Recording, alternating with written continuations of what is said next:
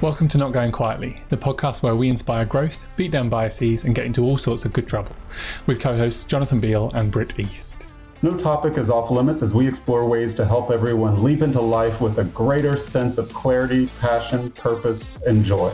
So get ready to join us for some courageous conversation, because Not Going Quietly starts right now.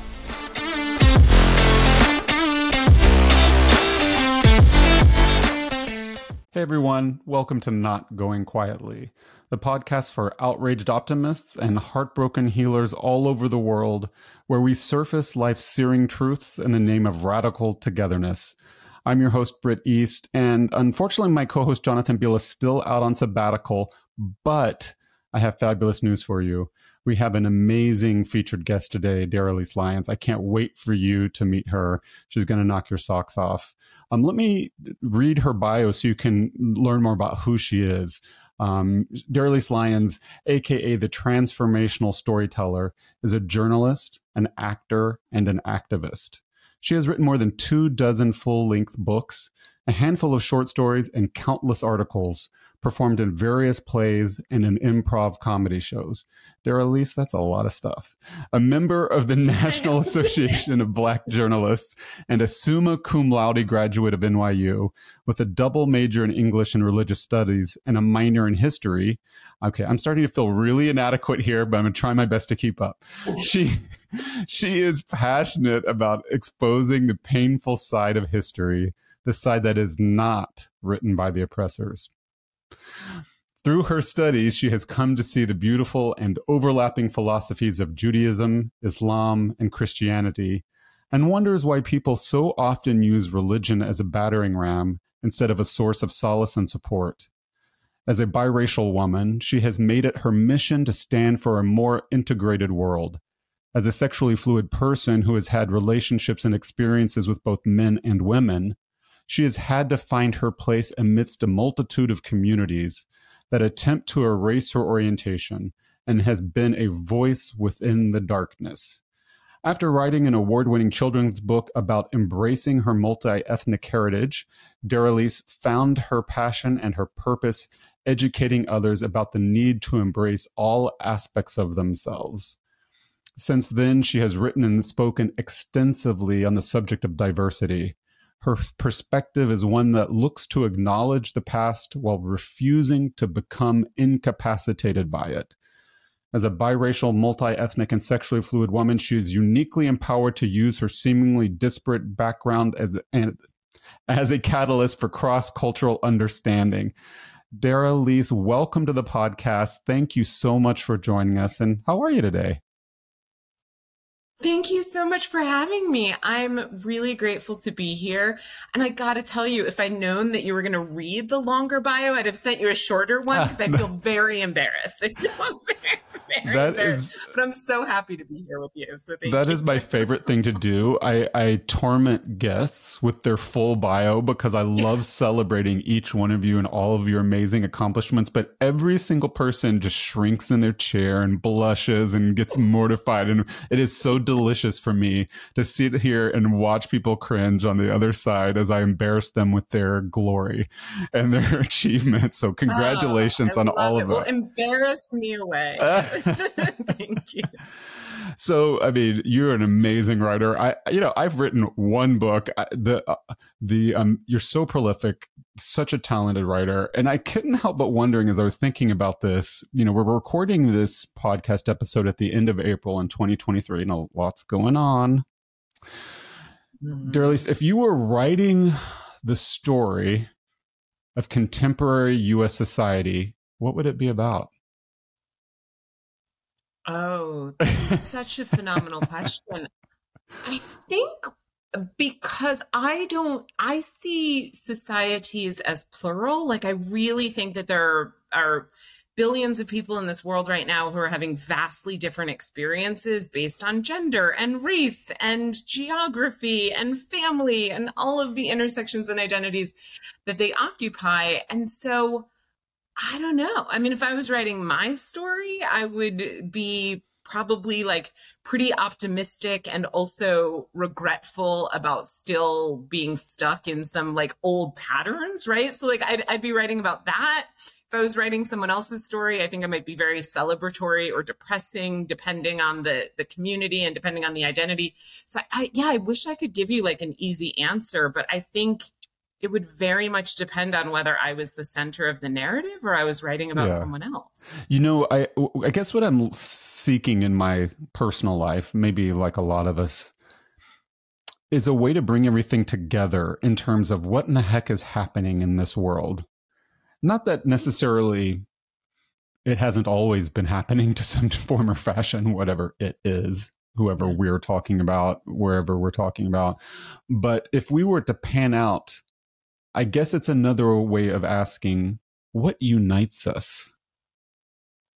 Mm, yeah. Well, sadly, I mean, we've all just emerged from this collective trauma. I think we can agree that COVID 19 was a very traumatic experience for many, many people. Um, lot of loss, a lot of social isolation and alienation. And then at the same time, this racial reckoning came to the forefront of the conversation and the political division. So, like, sadly, you know, I want to say that what unites us is our humanity and our beauty and our depth and, you know, richness. But I, I think in this moment in time when i turn on the news or i you know read or i talk to people i think really we're all kind of just united in this massive culture shock and and pain and anxiety. Like i don't know. I, I mean for me like there's some optimism in that in that fact that we can all unite around the fact that most people have had a hard few years and are still kind of reeling from the after effects of that. Um but I don't know. Like, I want to be able to give an, an answer that is so much more embracing of the beauty of human identity and experience, but I, don't feel that way right now. And I don't know how you feel about it, but yeah. I agree with you. I mean, I, I think it's one thing to be optimistic, another thing to be dismissive and, and Pollyanna. And, and, you know, in the US, we have an estimate of well over a million people dying from the pandemic. You know, some of us believe that you know, you you you said I think we can all agree. I, mm, you know, about a third of the country is probably like, you know, that's completely fake. No, nobody died of the pandemic or some variation of that. And so I really liked what you said about our almost childlike sense of confusion and you know, we're flailing around this culture shock, I think is what you called it. And and I think that's really that could be maybe the title of the book if you and I were co-writing the book of yeah. of um, where we are, at least as in the US, we'll just narrow it down to that. Culture shock can be the title of it because no matter what culture you're talking about, we're all in shock. You know, we're all feeling, no matter what you believe or disbelieve, I think it's fair to say every single one of us, at least in the US, is in some state of shock. yes. And I think, you know, to your point, even those who might deny the existence of a global pandemic, like, I think there there is no denying that the world shut down in large part yeah. for those people, right? And they might have different perspectives on why that is and what's happening. But I, I think that like those people whose views might be vastly different than mine, different than yours, are also in a state of like what is happening in this world. Their assessment of the problem is probably going to be very different than my assessment of the problem. Um, but I do think we can see the after effects of social isolation and alienation and people existing in echo chambers. Like I think they're, they're even on whatever side of the divide people yeah. occupy, I think they were affected by this recent time in our collective history. Yes. And since you brought up the pandemic, let's just use back of the envelope numbers. Let's pretend a million people in the US died because of the pandemic. And, and you know, we're just making that number up. I'm not an epidemiologist or a scientist. I just go by what I read. Let's pretend it's a million.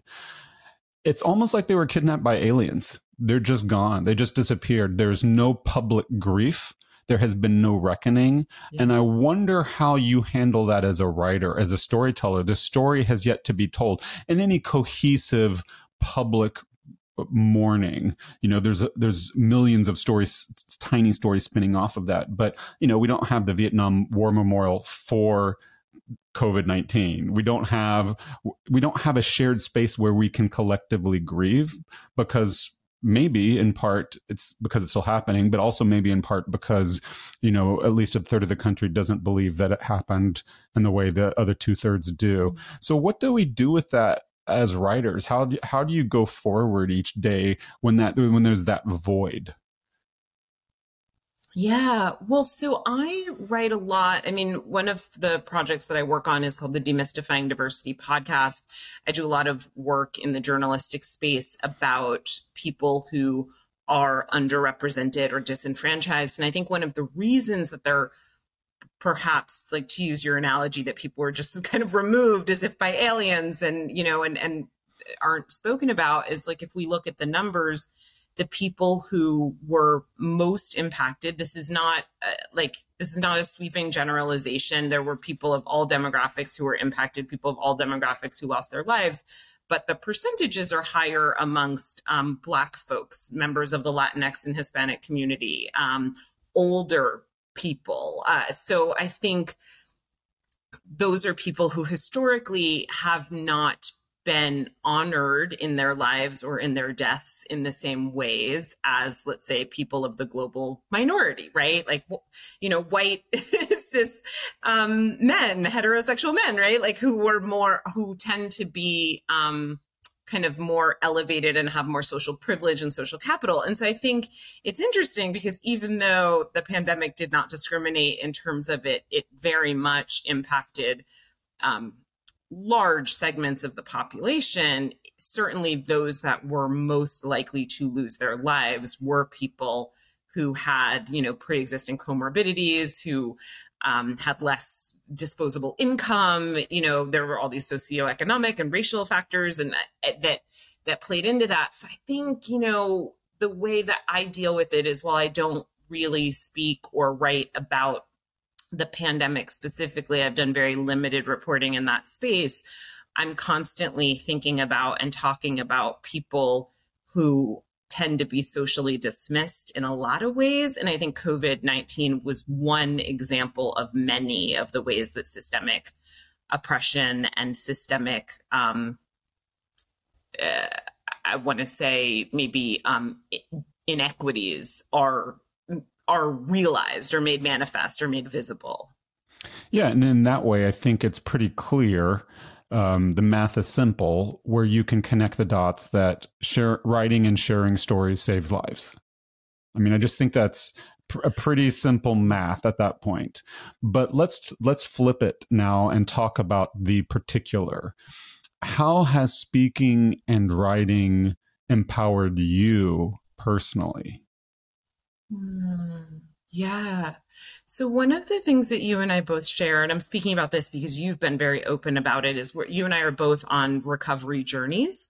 Um, and I really believe that storytelling has saved my life. That, you know, there is something that is very empowering about being able to tell one's narrative and to be known, especially if a person has struggled with addiction issues or self harm or any sort of, you know, self abuse. And so I, I, feel like for me, the ability to tell stories in general, but then to tell my own story has really been life sustaining and life giving. And, um, and for me, it was part of my reclamation of self because I came into this world a storyteller. I mean, I don't know if all children are, but I used to be under the covers at five o'clock, like at at five years old, I used to be under the covers until like two, three in the morning with a flashlight, reading books and then falling asleep in my Cheerios the next morning. You know, I would make stuff up. I was an actress. Like I loved telling stories. And for me, there was a period in my life where I got very divorced from that. I want to say in my late teens, early 20s. And so coming back to telling stories, it was it was a lot. It was like a recovering of my lost self, but it was also really instrumental in my process of recovery and self-care and learning to love myself again. And um, and also my stories have really shifted over time. I remember i used to have more of a victim narrative at the beginning of my storytelling days and now i, I don't. That does not feel true to me anymore. So I, I feel like my relationship with story has been so central to who and what i am and also my stories have changed over time. I'm curious as to why why uh, you know when you first share your okay let me pan out. Like i love the 12 steps and i've been really open with that. I know it's kind of out of fashion now but i just that's what i came up with in my recovery journey and i just bonded deeply with and i just love it. And the first step is you tell your friggin' story. And um you know when you do that it's very cathartic you know and often depending on the meeting you're going to you do it in front of others. You have benevolent witness who then can hold your story in certain containers and spaces. I'm outside of that very specific scenario. I'm interested in why. Like, why is it so? Um, how, how does it help you reclaim anything to write it down or to speak it? What is actually happening? And then to on top of that in any scenario to have to have somebody bear witness to it. What what is happening in that moment that feels so i don't know redemptive? Yeah it's really interesting. I love the framing of that question because I think when you give the example of like in a 12 step scenario, right, you're telling your story to those who have the same addiction, affliction, the same, you know, like there's a mirroring that happens in that storytelling, which to me is very different than like standing on a stage in front of a like in front of an audience of folks who may be different. Like I did a TED talk on my experience as a biracial woman. That was a very different experience than right now I'm doing some reporting about biracial identity and like sitting across from the person who is also biracial and talking to them about their experience and my experience and bringing in story like it's it's very different. And i don't think one is inherently better than the other. And i think all are important. And having said that for me telling my story to people who I can see myself in them or they can see themselves in me is a different sort of healing and catharsis and mirroring experience um and for me like there is a tremendous amount of like being known being seen being loved being held that happens in that space whereas the other to me is more about like representation and amplification and it's maybe a little more performative so there's space for both but i don't know that in my experience the second is healing in the same way as the first yeah. has been in my life yeah, and as a quick um, aside to the audience, um, I encourage everybody to check out Daralyse's TED Talk, uh, and we'll include the video in the show notes. Absolutely brilliant. Um, we'll check it out, uh, and we'll put it in the uh, in the show notes. So thanks, um, thanks for that. You know, yeah, it's like one scenario is kind of educational, informative. Um, like you said, amplifying, being seen, so it can inspire others to take up more space in the world and and feel more authentic. And the other, mm-hmm. it's almost like the way you describe it. There's an alchemy that happens, a transformational component when I'm um, when uh, almost spiritual and and and it's mysterious. So maybe it's unknowable. You know, I think about these things a lot, and there's certainly a lot of buzzwords out there in the personal growth and development space, but it somehow it actually feels real, and it's it's almost like you emerge somehow changed, as if we were each of us mm. carrying this sack of rocks on her shoulders, trudging uphill. And, you know, a few of the pebbles had been removed. And, um, you know, but maybe even something deeper. Maybe somehow the sack itself has changed or we have somehow changed. I don't know if any of that resonates with you, Darlys. It absolutely does. And as you were speaking, I was thinking about like, why is it so much easier to share painful stories yeah. than celebratory or exciting stories. Or like your bio. reading my bio. yeah, yeah, I know. And I was like, oh, like I so much rather you talk about my childhood sexual abuse than like right. tell people I went to NYU. You know, like I don't know, I don't know what that's about, but I just know that that somehow for me sharing my heavy stories lightens the load and sharing my lighter stories uh, makes me feel like an outsider. I don't like, and I don't know why that is. I don't really know if that's like cultural conditioning or the way that the human brain works, but that's, that's what I was thinking about. Yeah, there is a, there is something about sharing from a place of vulnerability that does lead to lightness And also, I don't know if you've ever had this experience, Britt, but like, have you ever shared something really deep and and important and like painful with someone and they're like i have no idea what you're talking about. Like i've shared sometimes like things from my own life and i'm like well you know how like this thing happens and it's like really excruciating and blah blah blah and the person's like no my mind does not work that way. I don't experience feelings. Like i don't i don't know what you're talking about. Um and like so for for me there's something about like it has to both things have to be true. Like i have to be vulnerable as the giver but then there has to be something in the receiver like a recognition or a Empathy. connection or, or something has to happen. And to your point about alchemy there's like an exchange. And and i think the same can be true for the more positive things like when people are graduating together or getting married together or like something is a great thing that people are experiencing together that there is like an alchemy that happens whereas there might be a disconnect if like one person is getting divorced and the other person is getting married and you're trying to talk about it. I think those kinds of so it, it really feels like there's a lot of ingredients that go into storytelling and the reception of that story um, and it's exciting to think about and to contemplate um, and i and i realize how you know we're shining light on some of this stuff but i think people do this so naturally oh, right yeah. you get a promotion yeah. at work and then you go home and your spouse is like had you know their parent has had some sort of horrible diagnosis and like I think most people would not immediately share the news about their promotion at work. Like there's just a reflexive knowing of what information to give and to hold back. And um, so yeah i think every human being is a storyteller and just the platform and the and the audience is different for depending on the person yeah I, I agree completely and you you know you read the room but but also i think you made a really important point in that there is an art to this whether it's fiction or nonfiction or memoir or biography or reporting or journalism whatever it is it's a mm-hmm. co-collaborative art that happens in the moment. And so, you know, you've we've all had an experience if we're if we're book lovers or or enjoy reading or even come back to articles years later. The, the book that we read five years ago is very different than the book that we read today, even if it's the same words on the same pages. And that's because we've changed. And mm-hmm. so the co collaborative moment has altered forever. You can never go back. I'm somebody who loves to reread books. It feels so decadent. I just mm. luxuriate in it. And I just, I absolutely adore it. And my husband is just like, what are you even doing? You know how it's going to end. And it's just, what are you wasting your time up for? Mm. But I just wrap myself up in it. And it's because I, and I hadn't really thought of it this way until this moment. It's because it's different the nuances are different because I am fundamentally unaltered, but in a lot of ways, I'm always growing and shifting and changing and evolving and developing. And so the experience I'm having is different. Does that track for you?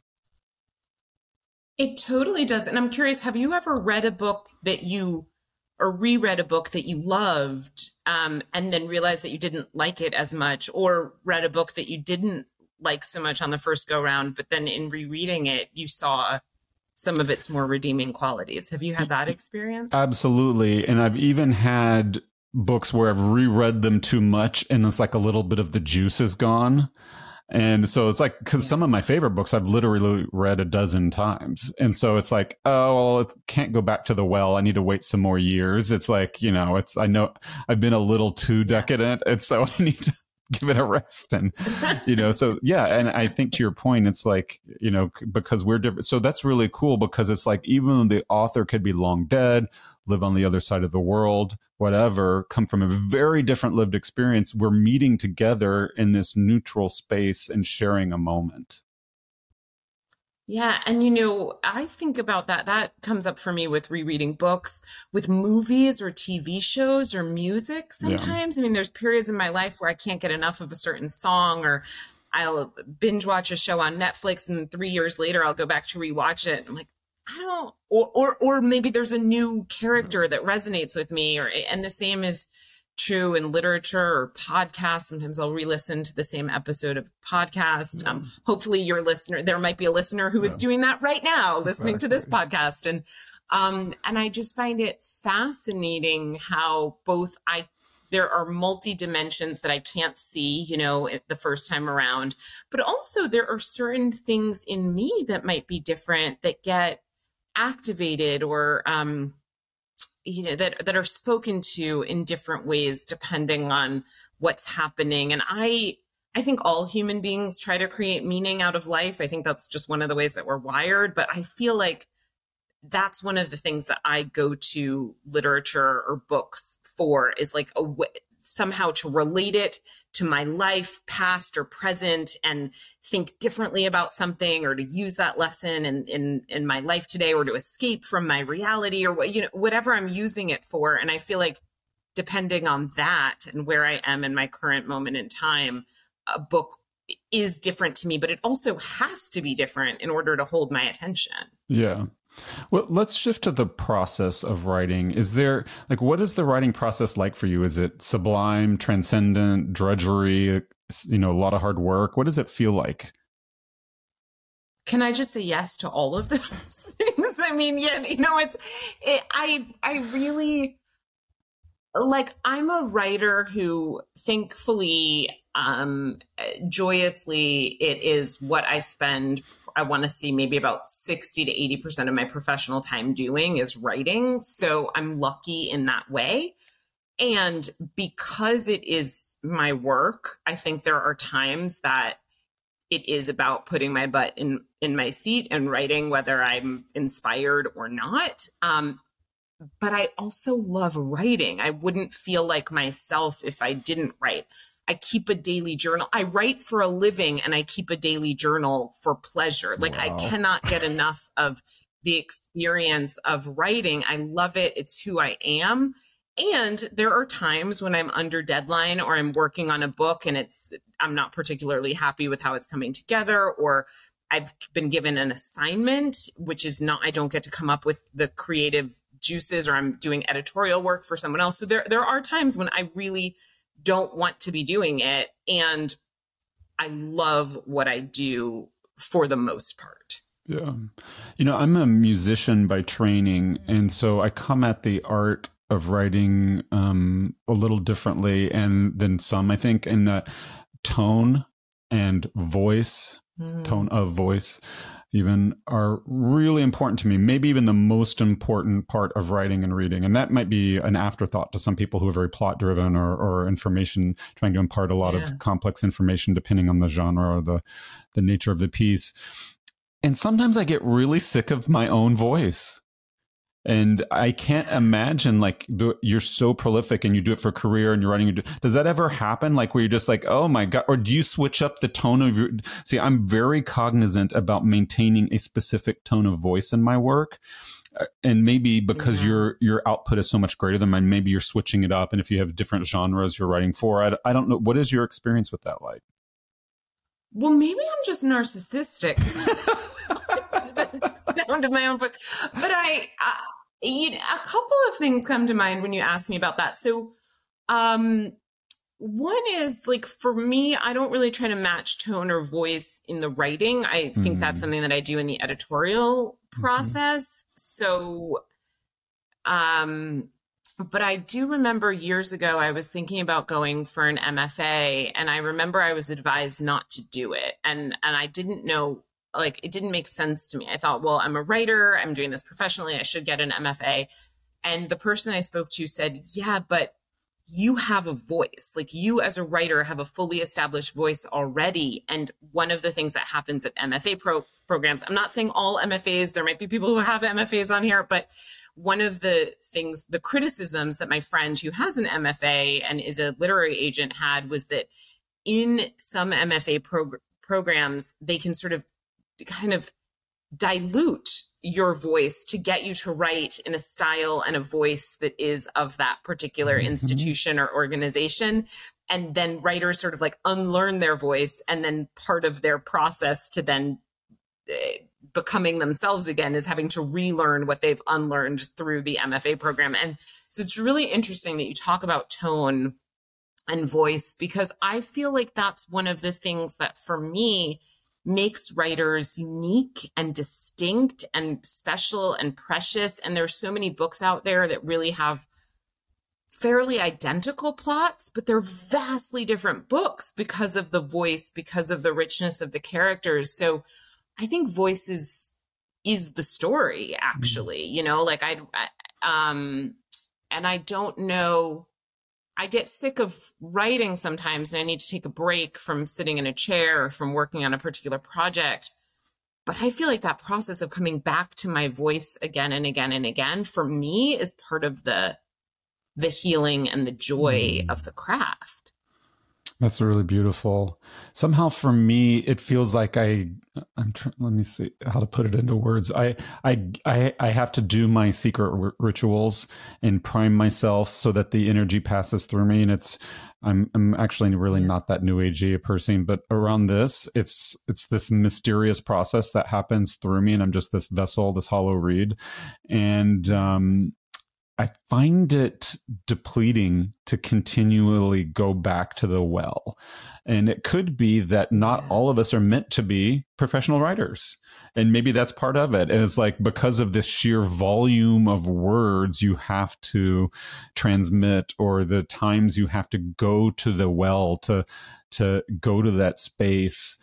Um, maybe some people some of us have a larger capacity for that or a propensity for that than others. And and and I thought about that a lot. I thought actually it's funny you say about the MFA program because I thought myself at one point of of doing that. And I had the exact same advice and I ran for the hills because I'm so protective of my voice. I don't want anybody or anything intruding on it's like you can say anything else about my work but the voice it's it's like your opinions just don't matter. It's like that's my thing yeah, right, right. It's like it's a it's like identity, right? Who yeah. wants to? It, it's unchangeable, right. and we can work on character development and right. plot and all those things. But you know, I think to your point about the well, uh, well, for one thing, you write nonfiction primarily, right? So I think that, and I write across the spectrum. So sometimes it's fiction, sometimes it's nonfiction, sometimes it's kids' books. So. I think um, I have noticed that different, like memoir writing, that to me is going to the well. And there's a lot of Mary Karr, I believe, wrote a really great book called The Art of. I think it's the art of memoir is what it's mm. what it's called, but it's it's a beautiful book, and it details just how kind of like soul revealing yeah. it is to write memoir. And so for me, I do a dance where usually I'm working on like one lighthearted project and mm. one deep mm. project at the same time. And I'll sort of toggle between and betwixt the two, or I'll mm-hmm. be working mm-hmm. on a kid's picture book and then I'm doing an editorial project for someone else. And so it's not my stuff. So I'm not as invested in it in the same way. I'm not as in love with it. I have a little bit more detachment. I have better boundaries because sometimes when I'm working on my own stuff, I can go into the vortex and I don't come out for a period of time. So I think uh, to, I have found ways to navigate the experience mm. that you're hmm. talking about because it is my profession. Um, and I also come from, I spent many years working in finance and working mm-hmm. a, a, business background. And so I think because I come to the craft with both the artist mindset and the business mm-hmm. mindset, and I've been doing it for a while. Like I'm not precious about any of my sentences. I don't care. I'm happy to change an ending, like yeah. do it all the time if I get that feedback. So I think yeah, I'm You're not pro. so invested yeah. in it. Well, no, I'm just like I just love the process of writing and so to be able to do it for a living, I'll sort of I'm willing to kind of do whatever it takes to be able to make that sustainable for myself. Here, here's my question, though. I, I, hear you on all of that, and I mean this sincerely because I wrestle with this. Um, and and I don't really I shy away from memoir personally because uh, I've got issues with the genre. Um, and so I tend to write more personal growth and development stuff, but grounded in my own lived experience. So that's definitely um, a piece of it. So my question to you, Daralyse, is does it come at a cost? Like for me, there's there feels like a toll. A cost is incurred with each piece I put out and um, hmm. it has to be replenished. It's not a zero sum game. I, I, I, can replenish and heal, and I do, but because I, don't know if it's the nature of the work, like you say, you mix genres really well, which is sounds like fabulous professional self care and and to keep the interest and spark. It feels like there's a toll. A part of me goes out with each piece, even if it's not memoir. It's something about there's a loss there and I, I don't want to sound i certainly don't want to sound precious about it or even uh, I don't know, overly solemn about it, but I, I just can't help. And so I find that I have to, especially with big projects, um, uh, in, build into my timelines and ensure like I have time to nourish myself. And so mm-hmm. again, maybe that's maybe that's another reason why I'm not a professional writer. No, I love that question and thank you for asking it. I absolutely feel like there's a cost for me, not on every project. And it's different. Like, I am, I mean, I know we're having a conversation, it's animated. I love interacting with people, and I'm an introvert. Mm. And so mm. for me, the cost tends to be in the marketing, the promotion, the mm-hmm. like, the sales, the, the, the, all of that side of it. I, I, it's like I would so much rather just curl up in a corner yeah. somewhere and write for forever. I would rather give my kidney, you know, than have to do the the professional parts of of it in terms of the marketing piece. And so that comes at a cost for me. I also feel like depending on what the subject matter is, I have I have written books before I was emotionally ready to write them you know so I've, I've written mm. about things in my own life before i had healed enough to be able to talk about it and share about it and write about it and that really came at a cost for me and the other thing is so in my journalistic role i as part of the demystifying diversity podcast and i have another podcast called the on being biracial podcast and those specifically um, interviewing people and hearing about their traumas and their lived experiences and their pain and their sadness, some joy, some resilience, all of that. But that process very much takes a toll on me and comes at a cost. And I made the mistake early on in my journalistic career of I just schedule like five back to back interviews in a day. And I Whoa. thought that that would be fine for me. And I would you know and i'd have like a, a, week i mean i i did like 80 interviews in a month one time or something because i'm like well gotta you know gotta get this the information so i can write these pieces. Oh, and wow. i and that oh was eviscerating and not because of any one individual interaction or because of any one story that i heard but because i didn't do any of the replenishing. I didn't take any breaks. I didn't have the margin built into my schedule. So, yeah, I definitely for me, depending on the project, depending on where I am, what's involved, it it can be very draining and it can like kick up a lot of stuff and I tend to be a little bit of a self-destructive person and so I really have to be mindful of that, of how much I'm putting out and of where I'm filling back up. Yeah, I, I, I uh, that last comment in particular, it got me thinking. Um, a lot of my writing focuses on life's most searing truths, and so I am yeah. somewhat seared in the process and scorched in the process. There's yeah. collateral damage sometimes, and so um, um, another aspect I struggle with is the audience how do you l- mm. learn to let your work fly and be free in the world and for audiences to misunderstand it, to um, apply labels to it, to have their own opinions, to understand it correctly but differently, to have any number of unique reactions in the moment, like we discussed earlier. They'll come back, they'll love it one day, hate it the next, what what have you. Or aside from facile opinions like that, just even you know the information that you're trying to impart inevitably gets filtered and maybe even distorted through the lens of other people's lived experiences. How do you find peace with that? Yeah, I think I'm a rare person and that and I have to talk a little bit about my childhood for you to understand that. So I'm a bi- I am biracial. My mom is white. My dad is black. Um, raised by a single mother at a time when like single parenting wasn't really a thing in a very affluent community.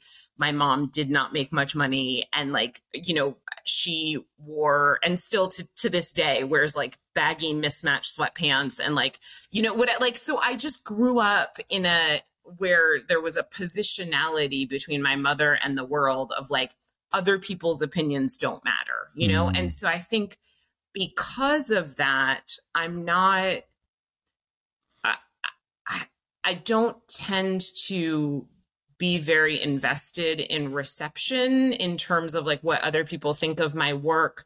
But I will say I do have some areas where I am very insecure. And so, like, for example, if I go stand on a stage and I'm delivering a speech and someone is like, oh, like, I don't know, like, I don't like your thighs or I don't like your stomach or whatever, like your hair's too big, like that, that will like crush me. You know, I mean, that, that is eviscerating for me. But if they're like, oh, well, your message was like, was stupid, I could care less. So I think like some of it is about my, um, yeah, like my filters maybe might be a little bit broken or a little bit dysregulated, but I tend not to be deeply invested in other people's reception around content, but I do care perhaps a little bit too much about my image and how people see and filter me in superficial ways. Yeah. So yeah, I don't know. I like I that's probably I probably should not have said that on the record or put that out there. Um, but it is my truth. It is yeah. my searing truth. You know what what what what gets me is when people like it incorrectly. So if they like my work but mm. they don't mm. like it the way I want them to, then it triggers both my control issues and my inability to deal with praise. It's, a, it's like a twofer. Yes. Yeah, right. Well, that's interesting that you said about the inability to deal with praise because I will tell you that the the the people's opinions who I very much care about are the gatekeepers. So like oh, yeah. literary agents, publishers, I very much care about their opinions. Um, and one thing that I have found incredibly frustrating is amorphous rejection. Like mm. I I actually don't mind rejection. I don't mind criticism. I love it. I like to push myself to get better. But the sort of like, well, this just wasn't for us or this just wasn't for me. That I don't I don't know what to do with that. But if someone gives me a five like five eviscerating points on why my work is not up to snuff, I actually appreciate that because I feel like I can go back and and do something. So yeah, I so you you have an issue with them liking your work incorrectly. I have an issue with them not liking my work without substantiation so that I can go in and fix it. Uh, yeah. yeah. Although I will tell you, I'll share you a funny story. I have not thought about this in years.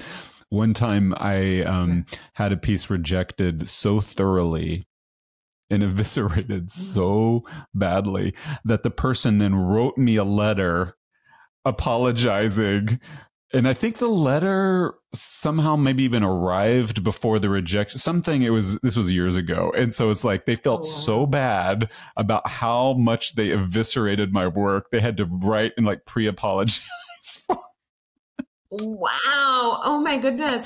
That's why. Yeah, that makes me wonder what was going on with that person. Like, yeah. like yeah, yeah, that's so curious. Yeah. I wonder how I'd feel. I think I might like that eviscerating let. Like I I actually thrive off of like but you know, that's probably from my history of bulimic and stuff, you know, but yeah, like I just I, I appreciate some good natured evisceration. so perhaps a yeah a topic for a therapeutic yeah. session or something. But yeah, we've been talking around some labels and and you've used some labels to describe yourself. I'm wondering what your relationship with labels themselves is like today. Like for instance, in my life, I've found as you know for instance, um, I identify as gay or queer, and you know, I'll talk about that in a second. But when I first came out, it was thrilling to pick up that label and look at it and hold it and put it out into the world. And it was also a different age where it came with more risk, so maybe there was more thrill seeking as part of that. I don't. It's hard to tell. But these days, I'm just like, meh. you know, the label, like I'll stand up and be counted and, you know, and march Mm. and protest and all that kind of stuff. But I don't have as much of an emotional re- attachment to to really any labels anymore. And i'm wondering if if you've experienced that in your own life if there's been any sort of diminishing returns when it comes to the value of embracing labels or if they feel as alive and resonant with you today as they always did Oh, that's such a great question. I kind of feel like it circles back to what we were talking about with books, for me, at least in my experience, like that the label might change or my attachment to it might change over time and which labels kind of take primary place in my life. Like, um, it's it's very contextual for me. So depending on the space that I'm occupying, I think a label is more or less important. But I've also noticed that for me, it's less about the label than what it means. Because, for example, like I am a person who, and I know it's right in my bio, right? I'm biracial, I'm sexually fluid. I, you know, and so, um, for me, if I'm in a space and people understand that about me, even if they mislabel it or refer to it in a way that I would not refer to me, as long as they understand like who I am, I don't I don't really care. I'm not precious about the words, but I think where I take issue with it, and I'll give you an example. I was at an event not too long ago. I won't name the organization, but I was at an event and it was a um, black owned and operated organization and i was there and the people were like oh like white people am i right? And i was like well but i'm part white you know and it like so it was a very it was like a very strange context you know? And i've definitely been in spaces and i don't mean to single out members of the black community because i've been in spaces with yeah. primarily white folks and they're like oh well like yeah but you're really like one of us right? And i'm like well not really you know? So i think in those contexts, it, it does feel important to kind Yeah. of stand up and be counted.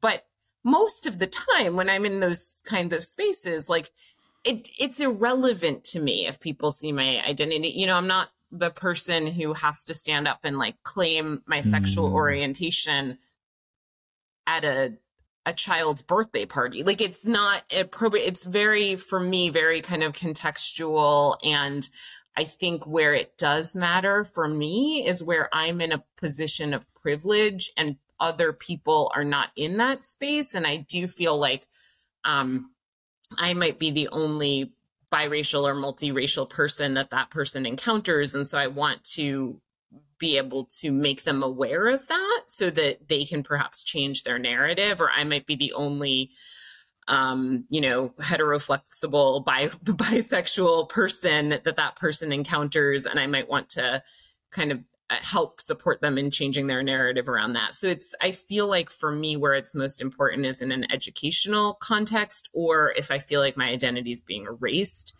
But most of the time, I'm just a per, like I'm just a person, and Yeah. I have many layers to me, and I don't really need to put labels on those unless or until my identity feels diminished or threatened in some way, or it feels like it could be an important teaching tool. Yeah, and and like you said, if there's confusion, and it got me thinking, oh yeah, that makes sense. Nobody's confused about me, and so it's like I can totally see where it's like depending upon your experience, your presentation, your demeanor, you know, how you fit into society's assumptions and containers, and how people consort you. Um, then you know labels the, the the power of the label the thrill of the label the importance of it the leverage associated with it can vary from situation to situation where it's like I'm just used to people not being confused. So that in and of itself, frankly, is a privilege and one we've talked a lot about on this podcast with um, regards to, for instance, um, what some people might refer to as in our in our community as straight acting gay men, um, the the the associated adversity with that and the associated privilege, of course. Um, and so, the, the, you know, what you're saying m- makes a lot of sense. And it, you kind of got me thinking. You write so beautifully about um, how wonderful your mother was and, raising you and um, helping you explore um, your your racial heritage.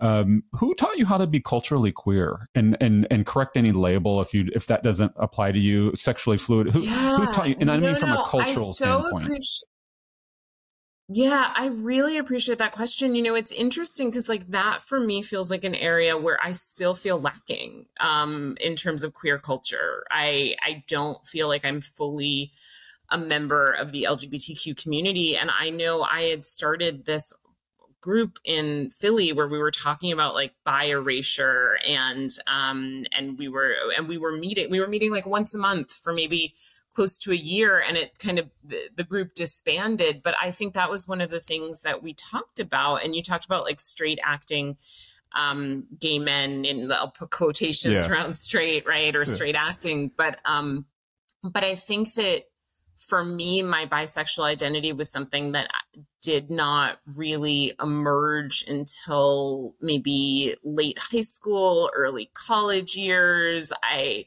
I think because I come from a very kind of accepting family and accepting background, it was just like, ah, whatever. You know, like there wasn't, there weren't really conversations about it. I didn't feel like I had to really mm.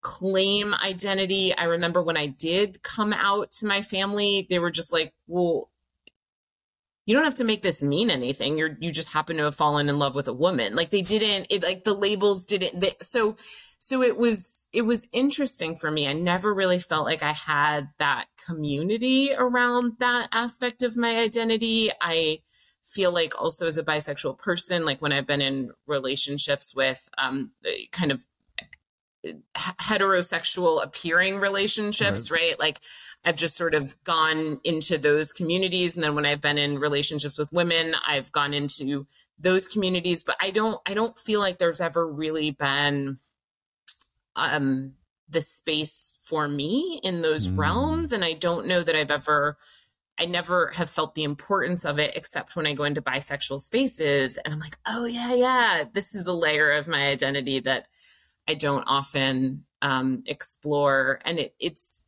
it, it's interesting because I will share this with you, Britt. Um, Britt, like I have never in my life felt a sense of questioning or inadequacy around my racial identity. I just haven't. And I interview biracial people all the time or multiracial people all the time who like that has been a huge source mm-hmm. of pain and strife for them. It just in my life it has not. But when it comes to gender and sexual identity and sexuality and sexual orientation, and like we can talk about trauma that I've experienced that may or may not have to do with that. I don't know. Like I'm not trying to psychoanalyze myself, but um, that's a realm where I still I don't know if I'll ever feel completely whole and safe and full and fully actualized in that space because it was something that I came to later in life and something that I explored later in life. And i just haven't found that those same mirrors that i've found in terms of racial identity. So it, yeah it's something that i work on but to be frank i don't think i work on it as much as i could because it's sort of uh, probably because of some interjected self judgments or or or or fears i don't know it's a it's a beautiful question and it's one that i wish i had a better answer to you know, there, and we've talked about this a lot on the podcast. Jonathan, my co host, is bisexual. And so we've talked a lot about the deep historical antipathy between gay men and bisexual yeah. men. It is bad. And there's all sorts of yeah. complex reasons for it. It all goes back to straight supremacy. But the the the antipathy is real. And I can't help but wonder if there's something similar between bi, pan, fluid women and lesbians in in the community. Have you ever felt that? Totally. And mm. every woman that I've ever been in a relationship with has been very threatened by my bisexuality such that mm. I've not been able to talk about it. Like it's it's been like so now you're one of us, you know, like mm-hmm. we're not going to, you know, and it's and I think the the reverse is not true of the relationships I've been in with men. I have not been in a relationship with a non-binary person at this point in my life, um, yet not for any reason. I just have not um, met a person where uh, like in a non-journalistic setting where it would have been appropriate to explore that. Um but yeah men don't seem to have that same feeling of being threatened or something but they, sometimes there's a, a purient or prurient interest in it or like a a fetishization or like it's like a weird fascination like sometimes it's icky but it's not threat there, there's not that fear or that threat or that um, animosity or yeah it's it's a it's a weird thing. And then the other thing that i think there's a woman uh, Robyn Ochs who um, she actually coined the definition of bisexuality. She's an, an amazing educator and activist. And she talks about how bisexual identity i mean you and i were talking about like invisible identities a little bit. We were we were gesturing to that. And i think bisexuality is one of those identities that is really not seen. Like unless i'm walking down the street holding the hand of a man and the hand of a woman or what whatever like you can't really see that. And so i think because of that there's a lot of erasure and a lot of misunderstanding that happens and a lot of conflating of that identity with promiscuity or you know so uh, so it's it's it's very complicated. And it's this, and it's an identity where i think even in lgbtq spaces uh, there can be animosity yeah yeah. You know we're we're a loo- we're a loose confederation of different cultures and we often don't have a lot in common with each other. Um so much of because of the way we're socialized through uh, gender and and uh, heteronormativity. Yeah. And um, you know, like you're saying, if you are uh, in a, in a lot of people's eyes, you're not gay or or bi or pan or whatever unless you're with somebody that presents as the same gender. You know if i can quickly because we're filtering through gender first. And so if i can quickly filter you this mm-hmm. way you're either straight or you're or you're gay. You can't you know you bi is just too confusing. It's t- for for a lot of us to hold.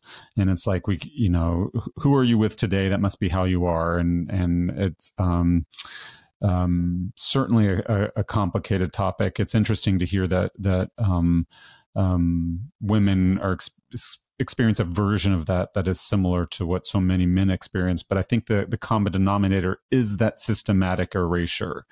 And um, you know, I feel like that comes from the patriarchy, the the the obsession with inheritance rights, um, you know, the to mm. knowing who your children are and knowing who who who will be your lineage after you die and pa- the patrimony passing down of wealth from one generation to another and what your legacy will be. You know white guys are obsessed with statues so it's like what, who is your statue? You know what what is your statue going to be and who's going to erect that and and and honor that statue? And and i just feel like so much of it so much of it goes back to to to that. And um and it's you know in the community when we talk about cultures um you know one of the things that a lot of us gay people will say when bi people are not in the room is you know that that there is really no bisexual culture. Um and it's yeah it's, i it's think like there's mysterious. bisexual representation.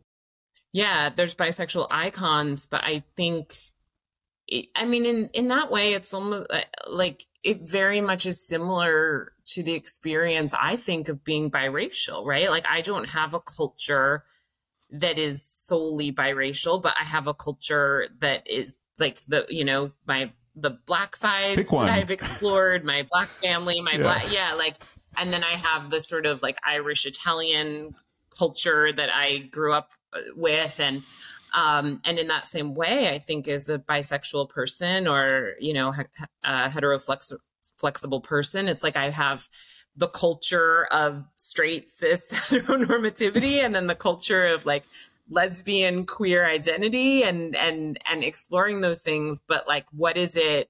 I do think there's a third space that is created as a person who maybe doesn't fit neatly into these pre-established boxes and categories. And i think it's there's a value in that, but there's perhaps a little bit of a loneliness or an existential angst that can come up if a person navigates between spaces as opposed to like falling squarely exactly. in a predetermined easily definable space. Exactly. Exactly. We're all complex mixtures of privilege and adversity. Um, and to that point i can't help but wonder what would your rites of passages have been as a biracial and sexually fluid person if you were to script the perfect mm-hmm. society that honored the complexities of who you were from day one you know what would those have been? What would you have experienced? How would you have been celebrated? How would the cultural transmission points have gone for you? Yeah well i think when it comes to race i got a lot of that. Like i definitely i was um growing up like I mean, on Cultural Cuisine Day, my mom made mandazi and lasagna, right? Like it was just like very. um I was she part of an hard. organization growing up called Black Books Galore, where there were Black authors and illustrators that I was exposed to as a child. And I got to be in those spaces. But then I also got to like have backyard barbecues with my Black stepfather and my you know white family like so it was it's just i feel like i got that and I got the, you know, let's sit down and talk about race um, conversations mm-hmm. from black folks and white folks. And, you know, and I got to, I remember being asked like early on, like, you know, how do you identify and being able and saying I'm biracial? Like I just, I had all of that. And I think it's really shaped how I see myself in that way and my ability to embrace the multifaceted nature of my culture and my racial identity. But when it comes to sexual orientation, I just I didn't have that same thing. So I think it would be like if I were to take what I experienced around race and to sort of put it into the the sexuality space or the and and gender identity um it would look like that i will say that one of the things that is really beautiful i did some reporting with young folks um not too long ago and like they are so much more. I'm 39 and I think growing up in 1983, like these were not conversations that people were having. I assume folks born before me, it was even less likely that they were going to be having these conversations and exploring these things. I do remember having these feelings way earlier on, but I didn't talk about it. Like we just didn't talk about those things. And I think this new generation yeah. of young people, they are talking about it. They are more comfortable kind of holding the fluidity of their attractions and orientations and um and I think that's really beautiful. So I kind of can't imagine what it would be like for me, but I what it would have been like for me or how that would have altered me. But I can look at young folks today and see how they're being raised and how they're being cultivated in a world that is more receptive of their identities in this way. And i think it's i think it's so beautiful. And i don't know what kind of magic it would have led to for me but i am really excited witnessing that magic um, happening in the generation that is coming up now yeah, I, I, am too. And I think we've come full circle because we started off the conversation with the dystopian hellscape of our present day, and you yes. refused to be anything but optimistic. And now we're back to your reason. And I think you gave a great answer about why you're optimistic. You, you know, I think you kind of um, backed your way into the, the source of some optimism here. This Gen Z cohort, they get it and in a way that my generation certainly didn't and that gives me a lot of hope as well um, and so, so thank you for that. Daralyse, it has been such a pleasure to chat with you today. I learned so much. Thank you. Thank you, Britt. It's been a wonderful conversation to me too. And thank you for, you know, to everyone who's listening. Yeah, absolutely. And like I said earlier, um, is so prolific, and we're going to put all sorts of goodies in the show notes, links where you can find her work and and support her and and read her beautiful writing. And make sure you watch that TED Talk; it's fantastic. And um, so it'll just be at your fingertips. And so make sure you check out those show notes. Dear listeners, thank you so much for joining us for the last hour. You made it through another episode of Not Going Quietly. We're so happy you did. We could not do this work without you. Thank you so much for all your support. And until next time, take care, everyone. Bye bye.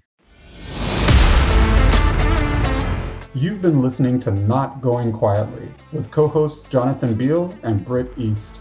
Thanks so much for joining us on this wild ride as we explore ways to help everyone leap into life with a greater sense of clarity, passion, purpose, and joy. Check out our show notes for links, additional information, and episodes located on your favorite podcast platform.